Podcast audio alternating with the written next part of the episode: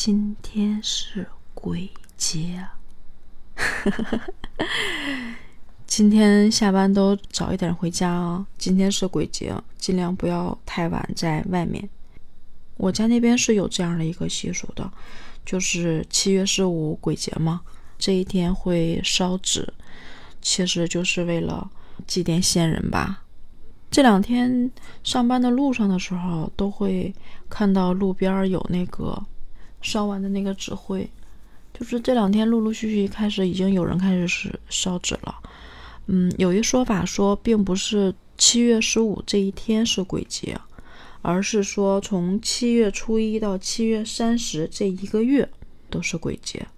有个说法说是阎王是从七月初一的时候把那个鬼门就打开了，然后小鬼就在这一个月可以在这个时间去。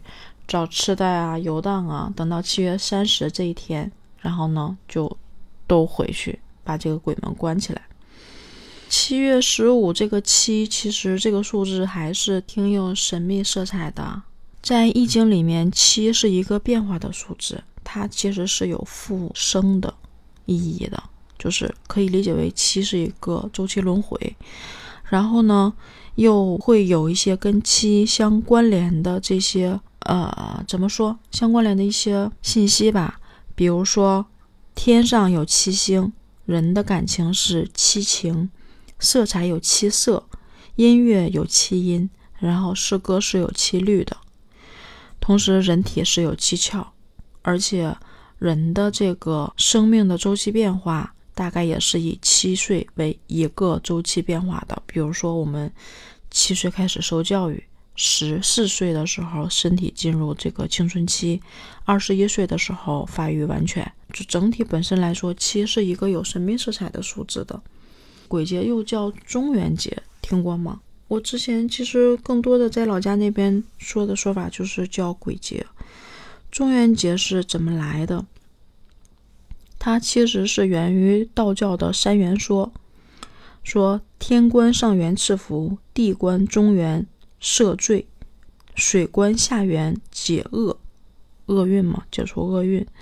然后中原的名就是由此而来的。这个节是怎么来的呢？查了一下，从历史文献记载来看呢，在先秦的时候就有这个，嗯，叫什么叫秋长祭祖的这个活动。它其实既是民间的这个秋长祭祖节，又是道家的中元节。佛教的盂兰盆节，在二十世纪四十年代的时候，这个七月半是一个很隆重的、热闹的节日。然后人们基本上就是在传承着以家为单位的这个祭祖习俗，并且在抗战胜利之后呢，各寺庙还增加了抗战阵亡将士的英灵的一个这样的一个形式。但是到了五十年代的时候呢，被认为是宣扬了封建迷信，逐渐被边缘化。在六十年代的时候，北海公园最后举办了一次七月半的这个祭祖，把那个茄子做成的河灯放在河里面。到了当代呢，又重新提起这个传统文化的复兴，所以慢慢的呢，这个七月半这个祭祀的这个活动又慢慢开始在民间的流行起来了。其实，不管是叫七月半还是叫鬼节，它都体现出中国人对祖先的这个敬仰跟怀念吧。我觉得是有中华民族的这种传统的文化理念在里面的，而且。随着中国人对于这种过年呀、这种节日氛围的这种慢慢的淡化呀，不管是一种什么样的节日吧，我觉得都是一种凝聚的方式。鬼节，你们家是会有哪些习俗呢？烧纸肯定是有的吧？其他还会有一些什么别的习俗吗？欢迎你在评论区讲讲你那边的习俗，好吗？